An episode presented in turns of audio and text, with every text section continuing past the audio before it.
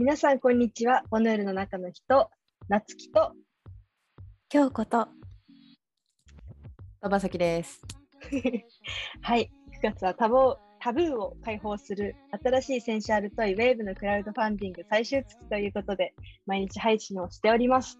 本日9月30日のテーマは、えー今日はラスト、クラウドファンディングラスト最終日ということで、皆さんありがとうございますというテーマで話をしていきたいと思います。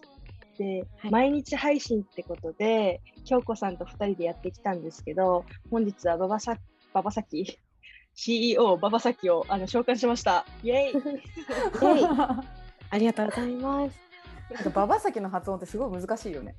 馬場咲なんですか？馬場咲じゃないんですか？あ、馬場咲、あの人によっては馬場、馬場咲、馬場咲っていう人とかいる。あーじゃあ、皆さん、どちら側でしょうか？馬場咲でしょうか？馬場咲でしょうか？どっちでもいいよ馬場馬場咲。はい。コメントにて、はい。コメントしできないか？馬場咲だと思いますってやってもわからんか。そんな感じであの3人で始めていくんですけど、はい。えっと、今、どうだな、今日収録日が9月28日火曜日の3日前になってるので、現時点で、えっと、達成額が110万いってますよね。110万5600円。達成率368%。ありがとうございます。ありがとうございあります。がとうございます。いつから始めてましたっけ ?7 月。7月末、28やんね。うん28日からだいたい2ヶ月間やって、そうですね。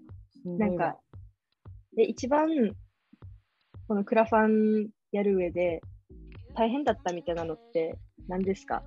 さきさん。えー、大変やったのは、まあでもなんか先が読めないから、なんかうん始めるタイミングってめちゃくちゃ勇気いるよね。っていうか、なんかそもそもこのジャンルで公開できるんだろうかみたいなところも、なんか最初はすごく不安だったから、なんかここまで準備してきといて、公開できなかったらどうしようみたいなのがあったかも。うーん。確かに。そうですよね。初めての多分、うんセックストイ、セセックストイ、アダルト、アダルトグッズっていうんですか、うんうんそういうジャンル。うんえ何も言われなかったですか？この表現はやめてくださいとか。あーなんか最初からやっぱ突っ込まれたら後々公開できなくなるかもしれないなと思って、あの直接的な表現を避けてで、まあ、あくまでもなんかこうなんやろなえっ、と問いだけど問いじゃない表現を最初からしててでうん。一回通ったらその後にちょっと編集かけてもうちょっとダイレクトな表現するみたいな感じにしてたからちょちょっとあのいいけるのいけないのどっちみたいな感じで。最初はデバイスでしたっけ？最初はそうだねデバイスみたいな感じだったと思う。うーん。確かに。そうですね。今の名前も、セックストイとかアダルトグッズじゃなくて、センシュアルトイってやってるから、ちょっと、うんうんうんほにょって、ちょっとうん。わかるけど、みたいな。うん。そうだね。なんか現時点で男性34%、女性が65%やね。まあ男性の、えっと、出資？出資率っていうか、男性の方が圧倒的に多くて、あと、うん。あのコメントとかでもねこう女性にプレゼントしますとかもらったりとか直でメッセージもらったりとかしてるけどなんかすごくこうなんだろうあのクラウドファンディングのいいところってうん。応援する側応援してくれる側の人がなんかかなりこう主体的にプロジェクトを一緒にこう楽しんでくれるみたいなところがすごくいいなって思って。うん確かに。そうですね。あと、ただの販売じゃなくて、購入者、支援者からの声が聞こえる、聞こえる、もらえる のもいいですよね。うんうんうんうん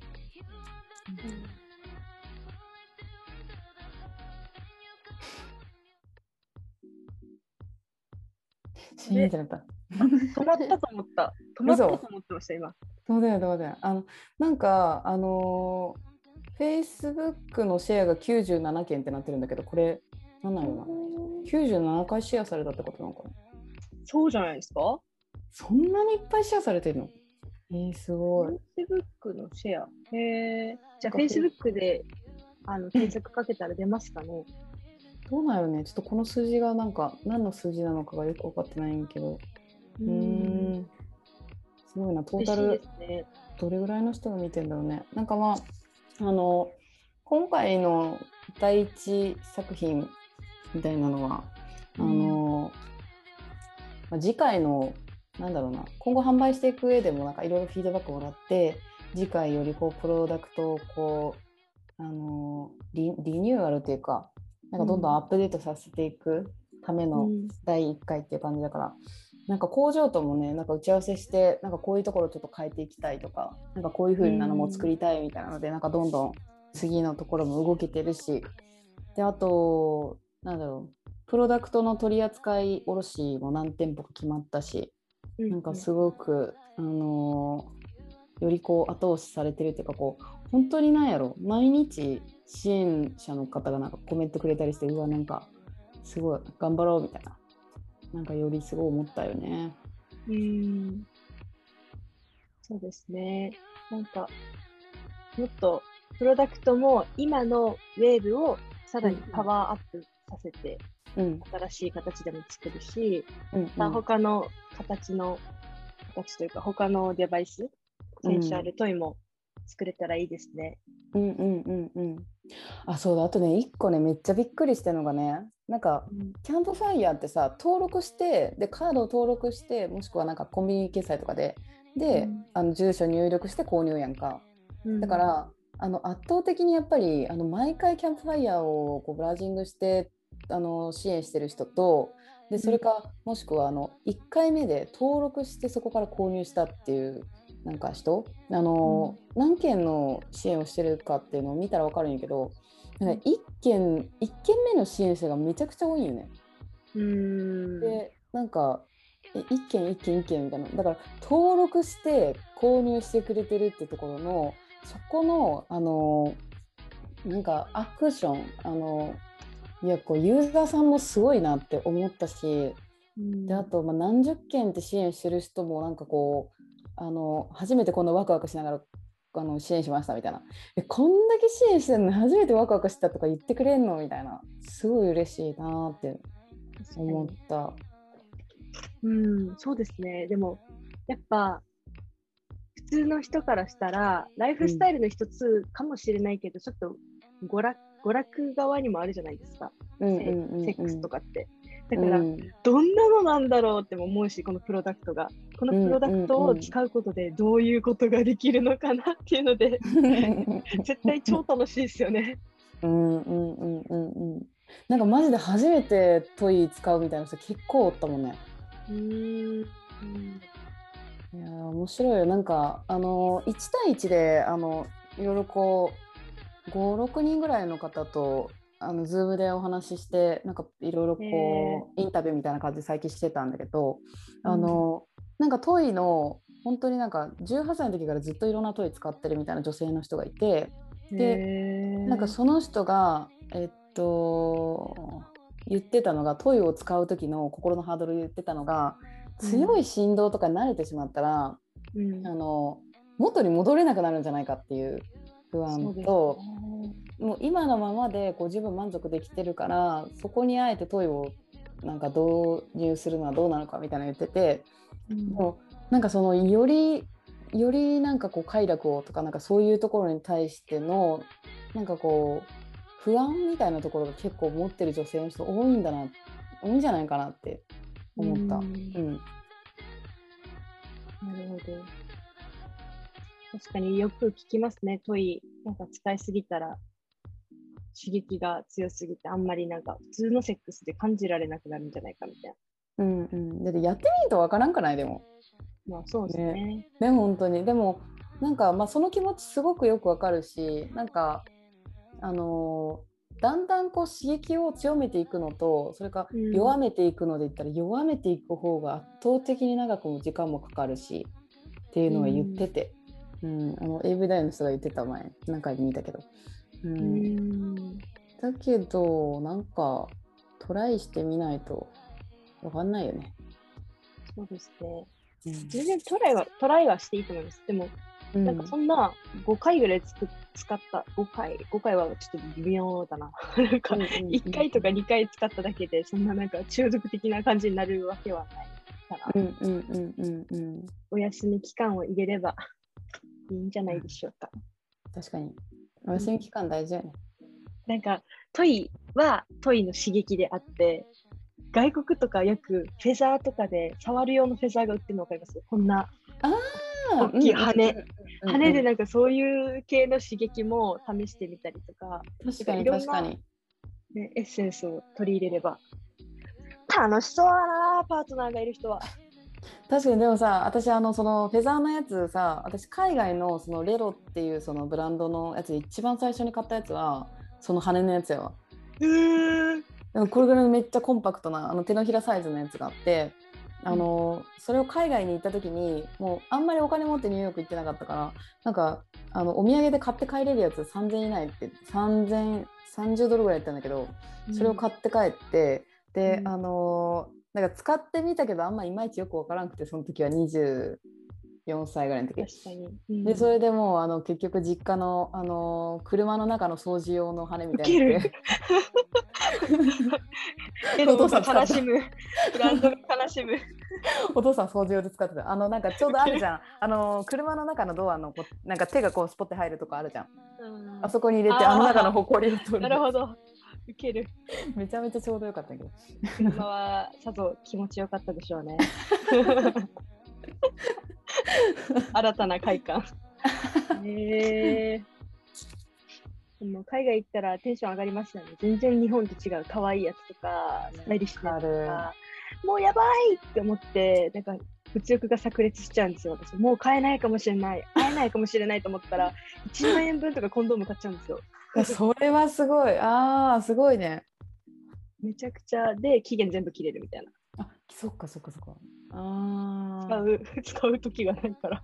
そうか期限があるんよねそういえばうんなんかあれ良かったです。韓国で見たんですけど、ヨーロッパのブランドで、うんえー、と口に入れても大丈夫な素材でできてるローションで、オーガニックなんですよ。で、うんうんロクシタンみたいな感じの、えっ、と、おしゃれなトイレに置いてそうなボディクリームみたいな、ボディ、うんハンドクリームか、みたいな感じで容器に入ってて、プッシュでできて、で、味も美味しくてあったかくもなるんですよ。えで、韓国のお姉さんが、これ温かい、気持ちいいよ、みたいな 感じで塗ってくれて、そしたら本当に、で、食べても甘くて美味しいんです。蜂蜜みたいな味して。ー、えー、すごいいいなぁって思いました。あーなんか本来確かに食べ物であってもいいもんねうん。うん確かにそうかアイスクリームみたいな。うん、あーアイスクリームでやったことあるんですか？私アイスクリームはもうすごいな、いいなって、だってもうベタベタするじゃん。あるんですね。なるほど。大好きです。大好きです。それは、なるほど。えー顔を真っ赤にして京子さんが。みんなが喜ぶぞ、こんなこと言ったら。夏夏はいいですね。特にね。おーなるほどね。うんまあ確かに冬はちょっときついね。寒っ。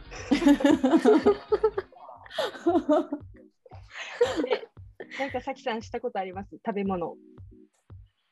食べ物。え、記憶にございません。オイルぐらいですか？食べ物じゃないですね。え、何に使うんやろ？あーあー、でもなんか体に塗りたくって遊んでたのはあるかも。多分。食べ物。うん、多分。あー、多分なんかそれこそ生クリームとか。ああ、塗りたくるんですか生クリーム。それとも盛るんですかね。いや、ちょちょちょなんかもう女体盛りみたいになるじゃん、それ。えっと、なんか普通に、あの、なんかもう汚れてもいい環境とかだったら、もう普通になんか顔とかにブワッとかつけて、で、なんかさ、つばってめっちゃ臭いじゃん。うんで、それを分かってて、顔をちょっと舐め回して、うわめっちゃ臭っとかって言われるのがめっちゃ面白いみたいな。おお。いいですね。マニアックで。なんか フェチ、フ犬ェチ、みたい？フェチが出てます。いやなんかこれフェチっていうかただの嫌がらせしたいだけなんだけどねこれ。すげえなんかちょっと、もあ、どうぞどうぞ。なんかもっと胸とかにの乗せんのかなみたいな可愛い感じでって思ったらあの顔中に塗りたくるっていう。そうそうブワーみたいななんか舐めまくるやったことあるうん多分あると思うなんかっていうか顔舐めたりみたいなのよくあるから。うん。臭いじゃんつばって本当誰でも。うん。うん。だから。なんかいや私はなんかその雰囲気にそのままなんかこうや役作りしてそこに入り込むことがちょっとどうしても苦手だからなんかそのなんか体のどっかに塗ってそれをこう楽しんでみたいなのがちょっとできなくって恥ずかしいっていうか、うんなんかさっきのそのなんかその女体盛りみたいなさなんか胸とかに例えばつけてそれをこうなんか本気で入り込んで楽しむみたいなのがちょっと私できないと思うわ。ちょっとヘルシーなの提案します。あの冷冷凍マンゴーもすごくいいです。すごくいい。セブンとかに198円とかのうん冷凍マンゴー、冷凍ブルーベリーとか冷凍うんみかんとかあるじゃないですか。ブルーベリーはちょっと紫になっちゃうのでよくないんですけど、本当に本当によくない。マンゴーだったらあのいい感じにちょっと溶かして、それを普通にただ口でどっかに乗せるとかは落ちポロって落ちちゃうのでなるほど。それは考えたことなかった。いいです。いいな美味しいす。ごい。冷凍はちょっとすごい勇気いりそうだな、私。楽しそうだな楽しそぜひぜひ。悩ましいですね。う。悩ましい。なんかみんなめっちゃ楽しそうだなと思います。なっちゃんも楽しそうよ。私全然そんな体験経験えないないし、いやいや、逆にあなたは普通の人が経験してないこといっぱいしてるから。そういうのめちゃくちゃやりたい。オイルマッサージとかもめっちゃしたいし。マジでスーパーガールだから、なっちゃん。うんスーパーガール。あのー普通の人が経験してないこといっぱいしてるよ、本当に。うん楽しそうだな私は最近あれって思いました。もうか彼氏はもう求めないから、今のところ。もうちょっと先でいいから、うんあのセックスが定期的にできる安心安全安定の清潔な人がいたらいいなって。なるほど。うん、じゃあチェック項目を作って STI 検査しましたか？チェック。なんとかなんとかしましたか？チェックっていう作ってそれをしてないって、あ、渡そう。いうしてこと面接みたいなね。いやあのねちょっと募集してさこれなっちゃんのなんかこうなっちゃんのパートナー募集してあの面談やってでそこから第三次あの面談まで取ったらなっちゃんにあの投げるみたいな。馬場崎企画。なっちゃんのセフレ探し。やばい会社。福利厚生がなんか半端ないみたいな。ちょっと本当やばいなマジで。超クレイジーな会社ですね、そしたら。やばいね普通になんかもう普通になんかあれだな。やばいよねこれ普通に考え やばい。普通にやばい。なんか、映画にできそうなぐらいぶっ飛んでる。いや映画になるかな。いやならんでしょこんな薄っぺらいの。いやでも本当にこれちゃんと大規模にやろうと思ったらでもあこれうんあこれ企画にしたら面白いよねなんかでもなんかあのやっていい人とやっちゃいけない人がいるよね。なんかダウンタウンのまっちゃんとかがもし例えばやってたらすごい面白い番組になりそうだけどさこれを私がやってたら多分えマジであのイカレあのカツラ頭みたいななんか言われそう。じゃあやってみましょうか。面白そうだね。確かに確かに。それ面白そうだ。炎上商法でめちゃくちゃプロダクトを入れるかもしれない。確かにでも面白いな。なんかあでもさなんかいろんな企画あっていいと思う。なんか面白いよねなんかでもそれ、だって一番さ合理的じゃん。ね、だってその手前でさちゃんとこうあの客観的なあの冷静で客観的な判断でそこから通していって、うん。で3次面談まで行ってってことは安心安全安定ってことは安定はしてるってことで3次面談までちゃんとやりきるってことはさ。おだからお、なるほど。継続的であのすごくいいんじゃないかなっていう。おじゃあ、私はもう、なんか、あれですね、すごい、自分のことを過大評価しすぎな人間みたいになっちゃうんですね。どういうこと？どういうこと？どういうこと？どこでどこでそんな募集に乗っかる人がいるとも思えないし、いやいやいや、おるでしょ。そこを目指すって、どんだけやばい、めちゃくちゃいい女なんだみたいな。いやなんかそこになんだろうな。えっとあでも圧倒的に変な人しか来ないと思確かに。う。うん、でなんでかっていうとさその顔もさらして名前もさらして直接面談するわけじゃんか。だからそこに対しての勇気がある人っていうのはなんか、うん。やっぱりちょっと変わってるっていうか自分でアクションかける勇気がある人って。であの埋もれてなくてちょっとあのなんだろうちょっと目立つ人。で、まあちょっと変わってる人っていうかあの多うん。分熱意はすごく強い人が来ると思う。うん。だから角度高いと思う。そこでそれを募集してそこで来る人っていうのは角度高い。でなんか私はも、ううん好きになっちゃいそうですね、そんな人が来たら。確かにな。確かにな。でそれだったら映画作れません？そういうつもりでやってたのに、あれ？ー恋になっちゃった、恋に落ちちゃった。っつって結婚までする。あこれさどう？あのね私あの、えっと、昨日さ、えっと、友達と電話してる時にあのえ？一昨日かな？なんか僕だったらさきちゃんのことをあの完全に満足させられるようなあの結婚生活が送れるよって言われたんよ。うん。で、まあ、それはなんか全然その私結婚してるから、まあ、仮にの話なんだけど。でそれで1ヶ月ぐらい例えばなんか結婚生活をこう続けたとしてでそこからなんかこうそこの中でどういう結婚生活ができるのか見てほしいみたいな。さきちゃんの理想の結婚全部与えてあげるからそれさきちゃんがどう感じるのかちょっと見てほしいみたいな。うん。これ企画したらめっちゃ面白いんだろうなと思って。あでもそれ、わかります、思います。私もなんか、契約お付き合いしてみたいなと思って、試しに1ヶ月付き合ってみないみたいな。でうん1うんうん。ヶ月付き合ってみてどうだったかで、うんうんうんをまた更新して3ヶ月後にするのか、どうなのかみたいな、うんがあった方が、最終的に別れるって分かってれば全部出すはずだし、うん甘えないなっていうか。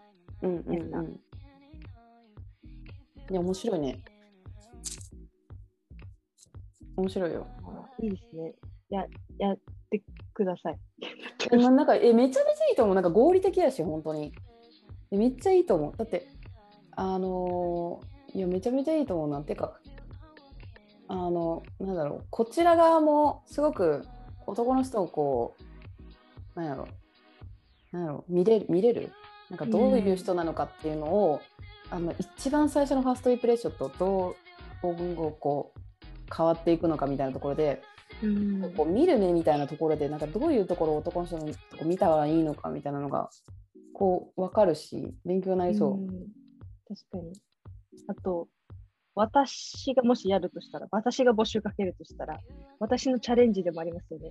あっちにいろいろさらけ出してもらうのに、私が出さないわけにはいかないから、うんいっぱい出さないといけないし、私も同じく性病検査、じゃあ、しなんかうんうん毎週とか、なんか月1毎週？毎週はいらんでしょ。やる、やるぐらいの感じでしたり、なんかいろいろケアもしないとなって。うんうんうん。クレイジーです面白いな。なんかもうでもあのまあなんかセックスだけの相手っていうよりかはなんかあのなんだろう。なんだろう。もっと深いところで言うとなんかパートナーシップとかってこう自分自身がどういう軸で生きてるのかみたいなところの、なんかもっと本当一部分のそのセックスのつながりみたいな感じになるけどなんかその人間同士の付き合いになるから、なんか結構踏み込んだ付き合いもするからこういろいろ対峙するとこいっぱいあるわけやんか。だかうんらそこでいい人間関係を、セフレといえどいい人間関係を築いていくためになんか自己成長しようとしできると思うからだから、あのリレーションシップの一つとしてすごく勉強になりそう人間経験できそう。うん、そうですね。確かに。京子さんどう思う？雑なふり。急に振られた。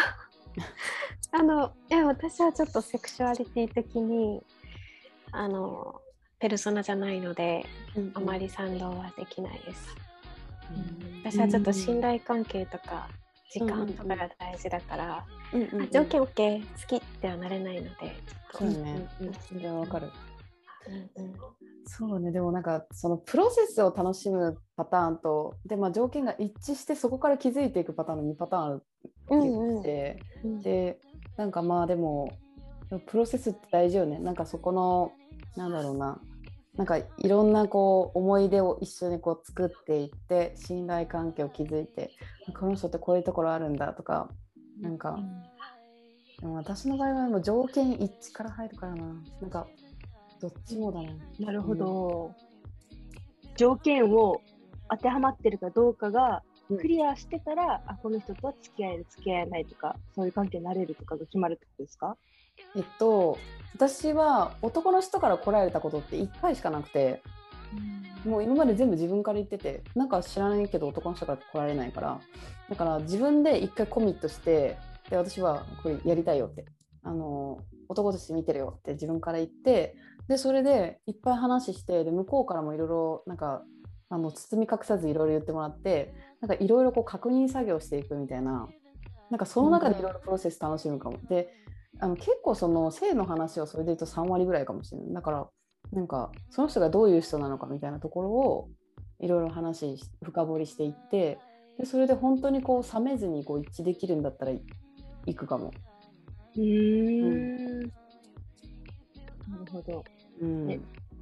子さんなんか条件みたいなのを見てからやる？それともなんかフィーリングであこの人ってなる？はいえっ、と私付は気づいたら好きになってるっていうパターンが多いので、この人こういうとここういうとこいいから好きな人にしよう。アタックしようっていう感じではなくてどちらかっていうと親友が恋人に変わる感じ。おーいうとすごい分かりやすいかも。すごいじゃあ感情がどんどんグラデーションで恋愛になっそうていくみたいな感じなんだね。そうそううんへえ。そう最初からこう射止めたい異性みたいな感じではなく、うーん。あでも私もそうかも。私もみんな全員一緒っていうか基本的に。だけどそれが途中で男として変わるタイミングが絶対スイッチがあってでもスイッチが変わったらもう即座に行動みたいな。へーもう私は無理みたいな。パッと見てうん、目目があってああ男の人だってなります。え？対象対象だみたいな性的魅力をあもうケミストリーをこの目で目で感じるか感じないか。あわあすごい。あ私もそうだったんだけどなんかそこがねなくなったんよ。うーんまず人として好きかどうかってところから始まってでなんか男として見てなかったの突然男として見てしまってる自分がいるみたいなスイッチがあるみたいな。へえまあ、でもそれはなっちゃんがさ最初に、まあ、男か男じゃないかっていうところであのなんか選別してでそうじゃない人はずっとそうならないっていう決めるのもなんかすごく人間関係のあの関係性を良くしていくっていうか、そのなんだろうこう複数の人とつながってたりとかするじゃんコミュニティとか。その中での人間関係を荒らさないっていうかすごく秩序がある選択だと思うしだけどなんか意外とやっぱりなっちゃんの心を射止める人がいないのかもしれないねそのそれ以上に男として魅力的に感じる人があまりいないのかもしれないね。全然いないですよね。なんか私、どうしたんだろうって思います、最近。本当にいない。本当にうんマジないですね、もう最近。うんやば。もう、やばいよ。だからセックスしたいのに。あセックスしたい人がいない。ーなんやろわかるけどなんか別にあんまめっちゃやりたいみたいなの私あんまならんからさなんか逆にうーんなんかそういう人が現れて自然とできたらいいよね本当はね。本当ですよね。うんまあ、これ編集できないぐらいめちゃくちゃ長くなってるんだけ質ど大丈夫か問なんですけど、うんうんはい。その例えば街中とかで見てああの人に惹かれたいみたいなのはあるんですか？抱きたいとかある？聞きたい聞きたいで、なんか、そんなに頻繁にないですよ。でも、うん知らない人だけど、パッて目が合う瞬間あるじゃないですか。で、あーってなります。あ私外国人？いやあ外国人もありますね。外国人の方がよく私はあるんですけど、あの黒人さんの方があるけど、でも日本人とかでも結構長らくバチって目が合う人っていうのがそんなにいっぱいはないけどいるんですよ。いて、あーみたいになるんですよ。だけど、知らん人だし声かけられないし、うわーっと思ってバクバクバクバクバクみたいな。なんかドキドキ、めっちゃ。それってなんか共通点あるんですか？見た目だったりなんか雰囲気とか。なんか共通点なくて、なっちゃんがそういうの感じる人って、目をめっちゃ、あの、なんだろう、目をパーって表面を見るんじゃなくて、めちゃくちゃ奥を見られてる感じで、そこで、なんだろう、コネクトする 感覚がある人。かな。かなまあ、清潔感はある、みんな。面白い清潔感。えーありがとうございます。え京子さんあるの？ないです。絶対触れても欲しくないし触れたくもないです、いやでもそれちょっとわかるかもな。うん。うーんうんうんうん。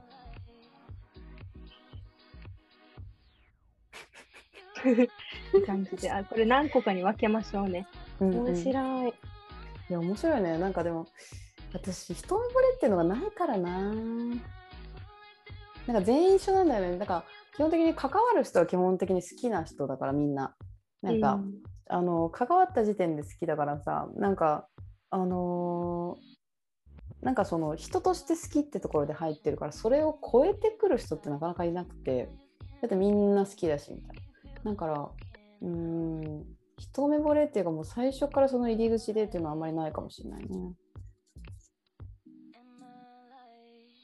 いや面白いね。みんなそれぞれ価値観が違っても。でもなんか、まあ、何かの表紙で大きく価値観変わるタイミングとかってあるから、まあ、20代から30代、また40代とかって結構変わってくるんだろうなって思う。うんうんさきさんのこれまでの大きな転換期はいつだったんです23歳。うん。かわあ決23定的に23歳。うん。何があったんですか？えっと、23歳の時に、えーっと、私が前、一個前につけてた人、うんあの、人に出会って、で、そこで、なんか猛烈なセックスアピールを受けて、あの、なんかもう、さきちゃんの、あの、こと抱きたいみたいな、なんか、もうちょっと下品な言い方だったけど、なんか、あさきちゃんのことを女として見てるし抱きたいみたいな感じで言われてうわ超まっすぐな人初めてだなこんな人ってなってーうん。でそこからなんかこう結局付き合ってて今もすごく大親友なんだけど私自身にすごく本気で向き合ってくれる人に対して自分がこれまで性のなんかこう自分のことをあんまり出せなかったオープンにできなかったところとかも全部受け止めてもらえるって思ったからだからそこから解放されていったのがある。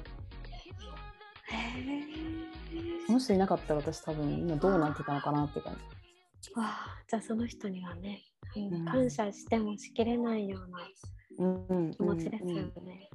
うん。うん。なんかうん。やっぱ女性として自信を持たせてくれるみたいなのってやっぱりうん。男の人がいないとさ、そこ自信持てないからさ本当うん。ありがたいなって。それは伝えたことはありますか、結構頻繁に伝えてるかも。うん。あの時の。てかあのーなんか今でもすごく仲いいし旦那さんも全然あの紹介しててすごく仲いいんだけどあのーなんかねなんかそのその元彼のそのお店に行った時にそこで出会った初対面の人とかにその元彼が私のこと紹介する時に元彼のさきちゃんって言ってる。うん 元彼のさきちゃんセックスすごいみたいな。元カノですね、元カあ、ノあのさきちゃん。間違えた。間違えた。間違えた。そうそうそう。ねえうん。すごいな。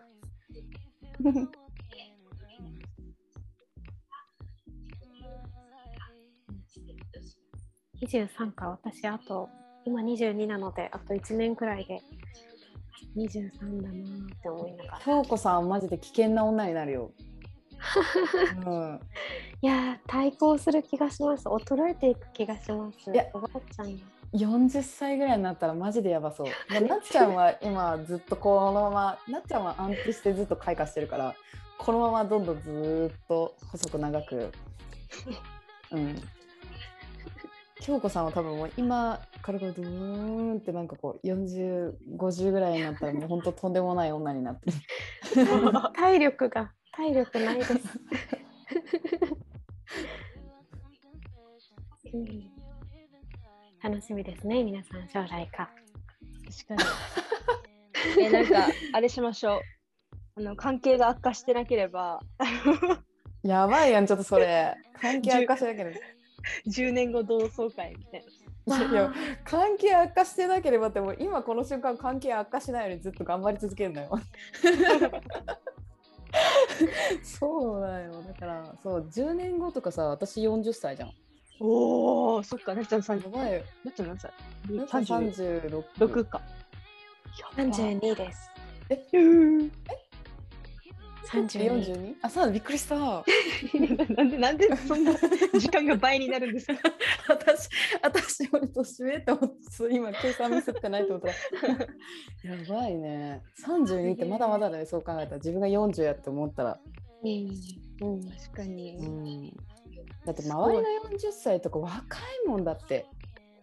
だってさもう若いしさあのなんか年の差感じずに話してくるからさ、いやいや私の方が本当にひよっこですよって思いながらも対等に話してくれるんだけど、でもそれがなんかなんかプレッシャーっていうかあの、うん、そのなんか 10, 10歳違ったらさもちろん10年分の経験がないからもちろん私の方がひよっこなんだけどでもその経験その経験があるからこういうことを話せるとかじゃなくて今思ってるその素直な気持ちを伝えないといけないってプレッシャー。間違えてたらどうしようとか。なんかでも40歳の人がさ周りの人だけかもしれないけど も若すぎて、うん、だってもう田舎にいた時の40歳と違うもわかる、でもそうですよね。ん、うんうん、もうわかります。違う。小学生の時のイメージと全然違う。うん。わかるな、すごい。地元の同年代と東京の同年代も違うし、地元の30歳、40歳と東京、東京っていうかなんか、うんうん。出た人たち、自分が枠に入ってたところの枠外の人たちと全然違うなって。あー。なんかめちゃめちゃさなんか近所のおばさんの声みたいなの聞こえるんだけど。聞こえる。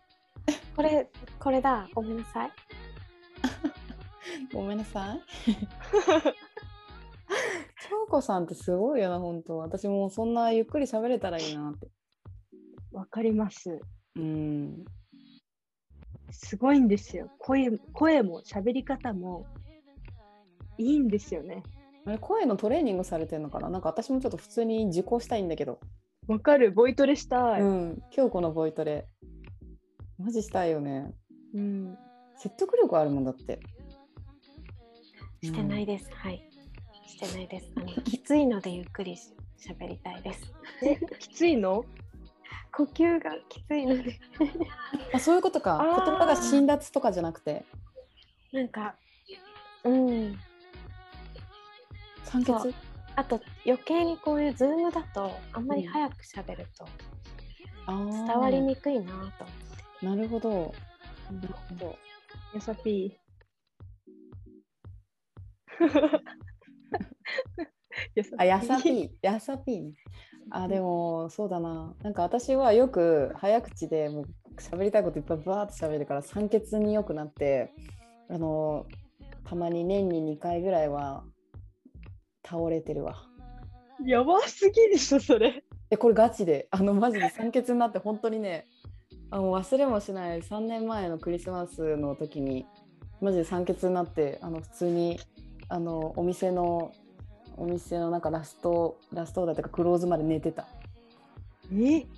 で、その後立って、外まで移動したんだけど、そこでもまたもう普通にフラフラで、すげえ本当にやばかったね。とんでもないクリスマスだな。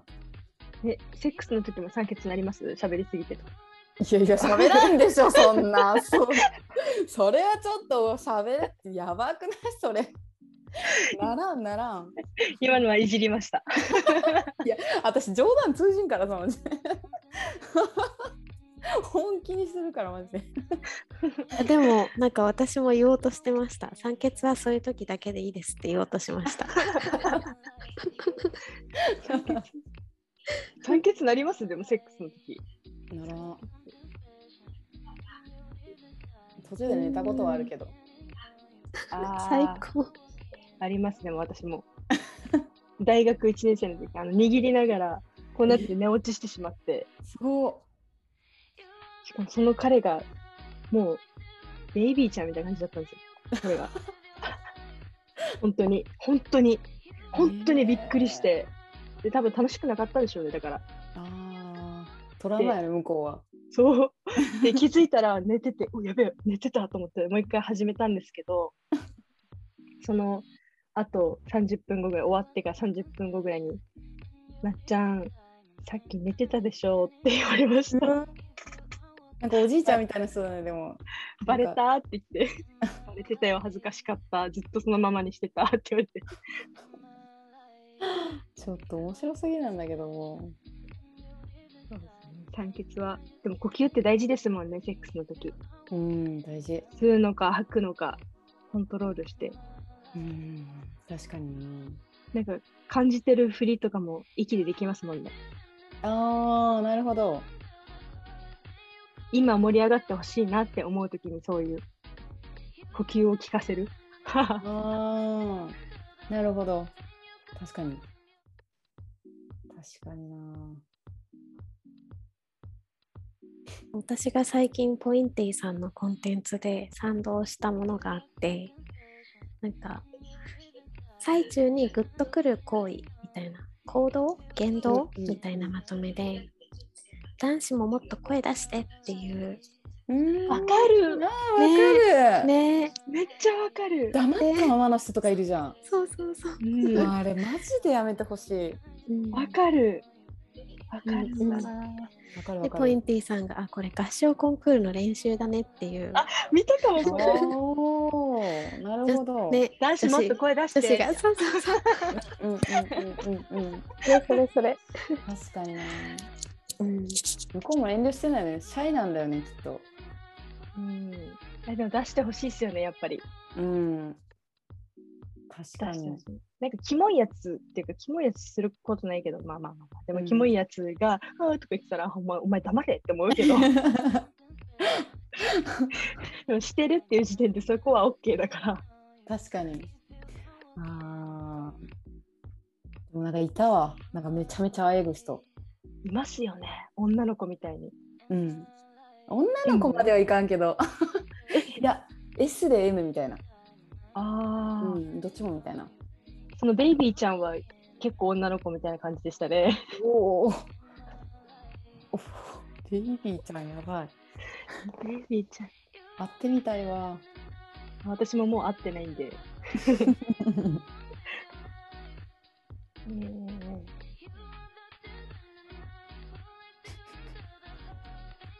という感じで、今日の、はい、長くなったんですが、これも最終回だから長いって感じでいいですかね。ああ、そうだね。もうそのまま、そう、ポッドキャストは全部、編集せずにそのまま載せちゃう方がなんかリアリティあっていいみたいな。もうやっちゃいましょうね。うんはい。そうしよう、そうしよう。そういう感じで、えっと、今日も皆さんご視聴ありがとうございました。ありがとうございます。えっと、7月28でしたっけ？から、はい、始まってた、えー本日までのクラウドファンディング、タブーを解放する新しいセンシュアルトイ、ウェーブの最終日でした。毎日配信今日も、あ今日までさせていただいて、皆さん聞いてくれてありがとうございます。本日は CEO の馬場咲が久々のあの登場っていう回でした。で、なんか、ありがとうございます。クラファンどうでしたかっていう話からセックスの話までなったんですけど、こういう感じでボヌールの中の人は日々セックスの話をしたり、真面目にセックスに 何向き合って、ライフスタイル、価値観の提案というか、そういうブランドとしてやっていければなと思ってるので、なんかこういう話してほしいとか、これってどうなんですかとか質問あったらコメントいただけると嬉しいです。はい、じゃあまた次回のボヌールの中の人でお会いしましょう。それではボヌールの中の人、夏希と京子と山崎です。でした。はい、でした。バイバイ。